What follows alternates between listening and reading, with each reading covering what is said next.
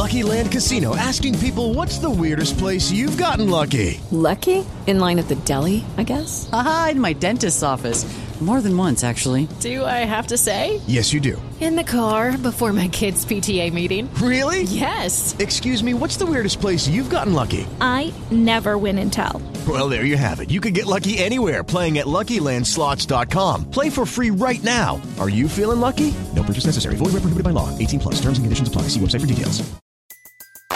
Everybody in your crew identifies as either Big Mac Burger, McNuggets, or McCrispy Sandwich.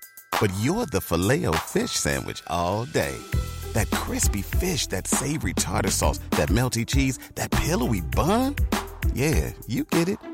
Every time. And if you love the filet of fish, right now you can catch two of the classics you love for just $6. Limited time only. Price and participation may vary. Cannot be combined with any other offer. Single item at regular price. Ba da ba ba ba. On Florida's Space Coast, we think you can have the best of both worlds. Kind of like right now. Driving, at your desk, maybe at the gym, but you're also grooving to some music. Visit us and you'll go to the beach and see a rocket launch or go kayaking and manatee spotting. It's all waiting for you on the only beach that doubles as a launch pad. Plan your adventure today at visitspacecoast.com. All right, everybody, we are live on YouTube and Twitter. I'm waiting for Paul Dennett to turn up, but he'll be here very shortly. So I thought this would be a good time for people to join the stream and um, join me and Paul soon talking cricket. I've just retweeted it. I would say the best place to watch these live shows is on YouTube. If you subscribe to our YouTube channel, then you get to um, you get notified whenever we go live. Unlike um, when you're say watching on Twitter where you're sort of scrolling, YouTube's probably a better experience. So if you are um, thinking of keeping an eye on all these broadcasts, go to our YouTube page. Um, the links are on our um, Twitter pages and in the show notes. Uh, thanks everybody for watching. We're here to talk about the big performance last night from Australia, beating Sri Lanka by seven wickets in their second T20 World Cup game. It was a much more convincing performance than their first game against South Africa. They struggled to ta- to run down the target in the first game, but they cruised to victory against Sri Lanka after being set 155 to win. They got there with 18 balls to spare and with seven wickets in hand, so gives their net run rate a boost. I guess let's start with the um, the Australian team. They had they made no changes from the the first match, so they're sticking with their um, seven seven batters basically with Matthew Wade keeping and playing at seven, and then they've got the um, the three quick bowlers and one spinner of Adam Zampa. And Sri Lanka batted first. Did they win the toss? They won the so Australia won the toss. Hello, Jose. Uh, I don't know where Paul is, and hopefully he'll show up at some time. I've got some big news for him. Anyway, um, you know, Australia won the toss. They sent Sri Lanka in. And Sri Lanka got off to a good start. They were smashing the ball all around, and they looked like they were going to send a big total. But then Adam Zampa came in and bowled an excellent spell. His four overs just went for 12 runs, and he took two wickets. And that put the brakes on Sri Lanka. They got off to a good start because um, Asalanka. Here's Paul Dennett. Paul, welcome. Can you hear me? I can hear you. Can you hear me? Oh, I can. Miracle. I didn't realize well, when you said two o'clock you're going to go literally live. That's very prompt of you. Sorry, I'm late. Well, you know, I like to keep the fans happy. I've just been warming people up, retweeting the broadcast and telling people where they can listen. So you came at the perfect time. Um, so yeah, I was just saying Sri Lanka got off to a fast start with Asalanka, but Zampa then really sort of pulled them back, and that was a vital spell. Wonderful spell. Um, and um, uh, Starc Yorker was pretty impressive as well. And from that moment on, it was pretty clear that it was only going to be um, uh, a mediocre total. But they, they improved a little bit towards the end as well, Sri Lanka. Yeah, they did. And they sort of scrapped to 154. Again, excellent bowling by Starc and Hazlewood. The only element that was exposed was the sort of fifth bowler. They really they they went after Maxwell and Stoinis. Yeah, and I've seen an article today saying this, you know, uh, the problem for Australia's fifth bowler. I think this is very much a recency bias sort of thing. Like from time to time, this happens. Um, to, to, suddenly say that based on the evidence of this one match only, Glenn Maxwell is not a reliable fifth bowler when he only got one over. And I don't know why they bowled him in the power play. Just uh, if I was a Sri Lankan batsman and you said, "Oh, we're going to take um, the quicks off and bring on uh, Maxwell right now," I'd have been pretty happy. They're, they're much more happy. They're much more accustomed to accomplished against spin so I thought it was the wrong thing to give him a bowl in the power play this time. Yeah, they certainly did take him at one over for 16 for Maxwell and Stoinis three overs for 35. I guess they do have the other uh, option of Mitch Marsh. He could bowl a few overs. But I agree with you. I think it's something they have to accept. It's often the tactic in any limited overs game that you target the fifth bowler. So there's no surprises they're doing this. Uh, it just, it's a shame we can't squeeze a, a really good second spinner in there. We've got Stephen Matlock here saying when Swepson getting a run. You know, if they could squeeze him in, that'd be great, but it'd definitely shorten the batting. Yeah, I suppose Agar, you know, his his batting's okay. Uh, Swepson, Swepson's not the worst either, but yeah, you're right. Uh, one one other thing I thought was interesting was uh, when I was watching it, I was really disappointed when he brought Stoinis on to bowl. What was it, the fourth last over?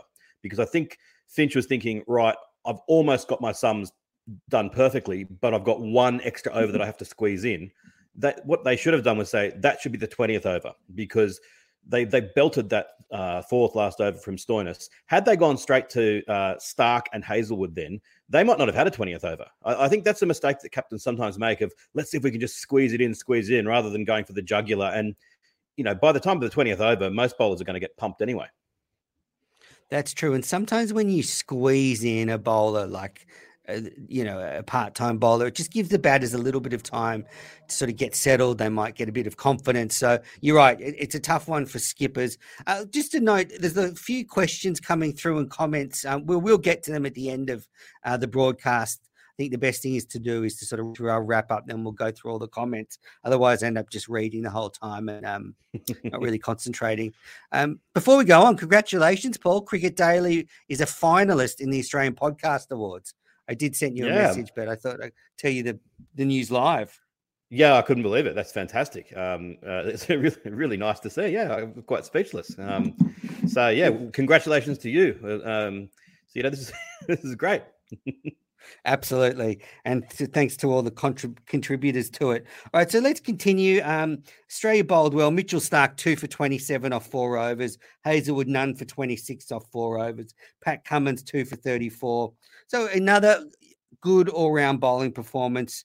Sri Lanka restricted to six for 154. Were you nervous at the, the half halfway break that that total might be a little bit out of reach for the Aussies? I thought we'd win, but I certainly had a, a, little bit of nerves. Even when the opening partnership started so well, I thought I have seen situations like this where we can go from cruising to suddenly, if the middle order is exposed to quality spin and the wicket starts doing a bit, that it can unravel very, very quickly. So I think until I think it was a boundary that Stoinis hit towards the end and made Justin Langer smile, where the run rate dropped to about four or five and over needed, and we at that point when we did about 20 off 25 that was the only time i completely felt comfortable. That's um i suppose uh, shows what we've had in the past sometimes yeah i sort of you know me i'm not particularly confident on this side but at the halfway mark in australia's innings where they just needed 60 off 60 i was very confident from there with the great yeah. steve smith there to knock it around that would bring the show home uh, so, so let's start at the top of the order because I think it was such a welcome relief to everybody the selectors of the Australian cricket team, the fans, the captain, the fact that Finch got off to a, a, rocketing start with 37 of 23 deliveries, five fours and two sixes. And Finch actually took a bit of pressure off Warner early. He sort of um, opened the shoulders and Warner 65 off 42. But those two I think scored over 60 in the power play, which is the most expensive power play so far in the tournament. So that was, you know, a real boost. It certainly was. And as the cliche goes, it's a game of, sm- of small margins. That one where Finch was given not out LBW early on. When it hit him, I thought I wouldn't give that out, but I, and I don't think the umpire will. but geez, he might. That's quite a lot of things to think about in one second, I suppose. But when they showed the replay and it was umpire's call, had he given it out, that would have been the end, and we might be having a very different conversation today. Yeah, and there was also the bit of luck for David Warner where Chameera found his glove down leg side, and Perera, the keeper, dropped a, a bit of a dolly. It kind of ballooned to him, and uh, th- that sort of was a sort of the luck Warner needed. From there, he never looked back Uh, it just exemplifies the, the difference between the sides. The, the Australian fielding was superb. The Australian fielding side is the best side in the world by a million miles. That every time Jadeja fields well and they say, "Oh, he's a great fielder," I reckon if Jadeja was in the Australian field, be, in the Australian side, he'd be just an average fielder, a good, average, solid fielder. They are all amazing and the performance in the field was brilliant. Compare that to what we just described. Even before that, Finch hit a cut shot that was misfielded on the boundary, gifted Australia a four. The best thing about that caught behind was that the bowler was so certain that the keeper was going to catch it. He started celebrating, uh, and the umpire had actually half raised his finger to give it out until they both then realized, oh my God, he's dropped that. Yeah, well, poor bowler. And uh, look, that those little things they often say it, but can just you know that little extra chance that Warner gets. You know, he, goes on to make 65, 10 boundaries. You know that could turn his career around. I remember when Justin Langer was, was a test player, and he was he was facing when Mark got the 334. Yes, and he was yes. plumb middle of middle stump. he goes on to make 100 and never looks back. I was going to say that. I thought I better not say that. Menners will be annoyed at me for bringing up irrelevant history. uh, we're like two peas in a pod sometimes. Shoaib Akhtar's been in the news. I think we'll touch on that before we finish this broadcast. Yep. And then from there, look, Glenn Maxwell came out. He made five off six. Um, I think they wanted to try and boost the net run rate. Didn't work out that time. Steve Smith, uh, his normal a strike rate of 107. Don't be, don't be insulting. Don't be I'm insulting. Just, saying, just just making a point that's about he's you know he's sticking to his form. Twenty eight not out of twenty six balls. Marcus Stoinis sixteen not out. What? Steve Smith. Sorry. Sorry. Steve Smith. Ma- Maxwell Smith. is just about my Maxwell is just about my favorite player, but I thought it was a very poor shot that he played. I understand the notion of sending someone out to try to boost the net run rate, but don't take the game for granted. They should have sent Mitchell Starc out. I know everyone would have laughed at, uh, you know, but send someone out who wasn't going to get a bat, bat anyway. At the time that Maxwell got out, I thought, oh, this could open the door to that dreaded middle order collapse. And then Steve Smith walked out, and I thought everything's going to be okay, and it was. So don't don't insult mm. Steve Smith.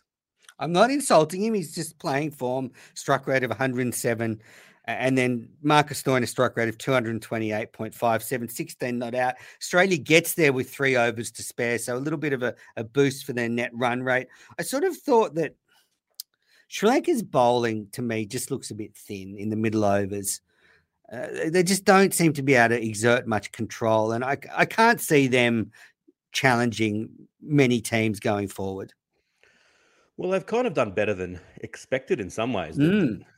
Before the tournament, there was even talk that they might not get out of their out of their qualifying group. So uh, I, I, think they made a mistake um, not just going in with an all spin attack against Australia. That Australia lap up fast bowling, and that that that was probably their best chance of winning. But yeah, I think Australia looked Australia looked pretty good. Um, it was a, a, thoroughly entertaining and enjoyable experience for an Australian fan, and a comforting experience for a change. Absolutely, and uh, it set up the clash on Saturday night between England and Australia to be an absolute humdinger. So both teams now are on top of Group One with two wins. Then you've got South Africa and Sri Lanka behind them on one win each, and then Bangladesh and the Windies yet to get a win from their two games. So, if England, whoever wins between England or Australia, that will be a significant step to making into the semi-finals. You know, the winner of that game, I would say, it's a huge advantage going forward. Um, and yeah, I think it's going to be a great game. I agree. I can't wait for it. But I think at this time, it might give you an opportunity to all of the um, regular listeners of Cricket Unfiltered to, to make your apologies that you said that Australia would be better off just keeping their players at home and playing Sheffield Shield at the moment, and there's no point even sending the side over there. Hmm. I've just gone onto the fantasy. Um, that there's a site where you can you can um, predict what was going to happen, and they'll, they'll update the table for you. Here's what happens if I assume Australia loses to England and loses to West Indies, and that that Australia's only um, favorable result in the rest of the group stage is beating Bangladesh. Every other game, I just put in who, who I think would be favourite. So try to get a fairly standard response. Australia still qualifies. Australia can lose those two games, they'll probably still qualify for the semi-finals. In second place, may well play Pakistan if that was the way to, that it was eventu- going to eventuate. So from here, it would have to be a disaster for Australia not to make the semi-finals. So, you know, if it was up to you, um, you would say no to us being basically two big games away from winning the World Cup. You're way more confident than I am. I'm not even sure we'll beat Bangladesh. They they gave us a real touch up when we played them recently. But look, I will apologise, I guess, not unreservedly, because Australia haven't won anything yet. But they, they've started better than I um, expected. But I, I still see some major holes in the Australian lineup and I think they'll get found out eventually. And they've been such an awful tease, this Australian T20 side. They get on a roll and you think they're going to do well, and then they just crash out. I remember the 2010 uh, T20 World Cup final against England, just just a terrible performance. So I am scarred. Um, but I, I just still think we're lacking that second spinner, and there's no way to fix it. And I don't know if Zampa matches up to some of the other spinners, like Adil Rashid for England, I think he outmatches Zampa. He's a, I think he's a better bowler, but I think Zampa, at you know, at his best, Zampa is fantastic, as they all are. I think that maybe Rashid and, and, and Rashid Khan and some of the other absolute top ones have more days where they dominate, but gosh, you can't do much more than what Zampa did today. Than um, no, last night. Oh, they were yeah. starting. That was um, that was a powerful performance, um, and um, and, and, Starc was uh, he still gets hit around a little bit because the ball just flies at his pace, but that that Yorker that he um, that he delivered after he got hit for six was was particularly impressive as well. Excellent. Well, good performance. Can't wait for Saturday night or Sunday morning Australian time for the taking on the old enemy. A bit of an Ashes warm up. Uh, two big games tonight. quick, sorry, a couple of other quick notes that yeah. I made just of, of random stuff that I wanted to bring good. up. Um, the um, First of all, how good was Warner's reverse sweep when he was on, on one? Uh, talk about bravery. If he got out playing that shot, the, the headlines would have been all over the shop. Um, I looked up the laws last. Did you see where the, the Sri Lankan fielder fielded and his hat fell on the ball? no. I, I wonder whether that's five runs. I didn't comment, but if anyone did notice it, I checked the laws that it, that's that's okay. If, if, it's accidental, it's not five runs. So that's a, I'm sure something that's been worrying a lot of our listeners. How good is the music between the, the um, overs? They got like a 90s party anthem. They had Peter Andre playing. I really uh, enjoyed that. And um, once again, someone's going to get killed sometime soon. That straight drive from Warner that um, you see Glenn Maxwell's reaction when he was like, yes. the bowler almost got hit there. Um, and one other thing, there was a bit of social media talk about a, a fielding stop from Cummins on the boundary where he slid tried to save it, missed it, and then um, swatted at the boundary rope. It's gone around virally of these people saying, "Oh, that's a typical Australian cheater trying to actually push the boundary rope back to stop the ball from going for four that way." I just like to say, anyone who thinks that is clearly insane. That is not. There's no way that that's what he was trying to do. I criticize the Aussies whenever they need to be criticized, but that was idiotic that that was going around. It really annoyed me. I was fired up and was got to start to start firing off tweets and decided better not go to bed. And I woke up in the morning, I was a bit calmer, but I just wanted to sort of um, vent my spleen just there about that. Good, get it out. Two big games tonight in the T20 World Cup: Bangladesh v West Indies, uh, both yet to get a win. So, you know, must win for one of those sides. You'd expect the Windies to get up, but no guarantees. And then the second game, I, I cannot wait for this one Afghanistan versus Pakistan. Mm. I think this is going to be a humdinger. Two sides that play a brand of T20 cricket that is crash bang wallop. We'll smack the ball 100 meters. We'll spin the ball as far as we can and we'll give it a crack. I mean, this is must stay up for TV. Yeah, it could be the most entertaining game of the entire tournament. Um, I can't wait for it. And the you know two sides that are um, um, they've got a you know a, a bit of a, a, burgeoning rivalry as well. So it's going to be pretty exciting. Yeah, and I love watching Afghanistan play because remember when Warne used to come on and there was that buzz about you know what's he going to do. I, think there is that little bit of magic around some of the Afghanistani spinners, Mujibur. Rahman and Rashid Khan. They just bring something to game that really lit, it brings it to life. Uh, Muhammad sure. Nabi. I mean, I mean, it's just just a great team. So be watching that one. And then tomorrow night, South Africa, Sri Lanka, and then into the Australia England game. Paul, what have you made uh, since our last full episode of the Cricket Unfiltered podcast? There's been a huge controversy around Quinton de Kock uh, refusing to take a knee before the game, South Africa, two nights ago, and then he's since issued a sort of unreserved apology, and he will be taking a knee now. What's your take on this whole issue? I'm pleased that, that he's decided to take a knee. Uh, I, I think that Darren Sammy and Pommy Mbangwa's commentary just after it happened was quite telling. Both are people of color, and both were clearly. They didn't say it in a, in in so many words, but you could tell they were both hurt by the fact that he had made that decision. I think that's that's the key point. And I think anyone who looks at Michael Holding's brilliant um, monologue that he delivered during the uh, the the cricket 18 months ago during the rain delay, if you haven't seen that, go to YouTube and, and type it in and look it up because it's about 15 minutes. It's very well worth watching. And after that, I think you realize why it is so important that, you know, racism that has been around for hundreds of years or thousands of years and sadly is still right around today. And that the Black Lives Matter movement is so important that I kind of, I get where people like Michael Vaughan are coming from when they say you shouldn't force someone to do something.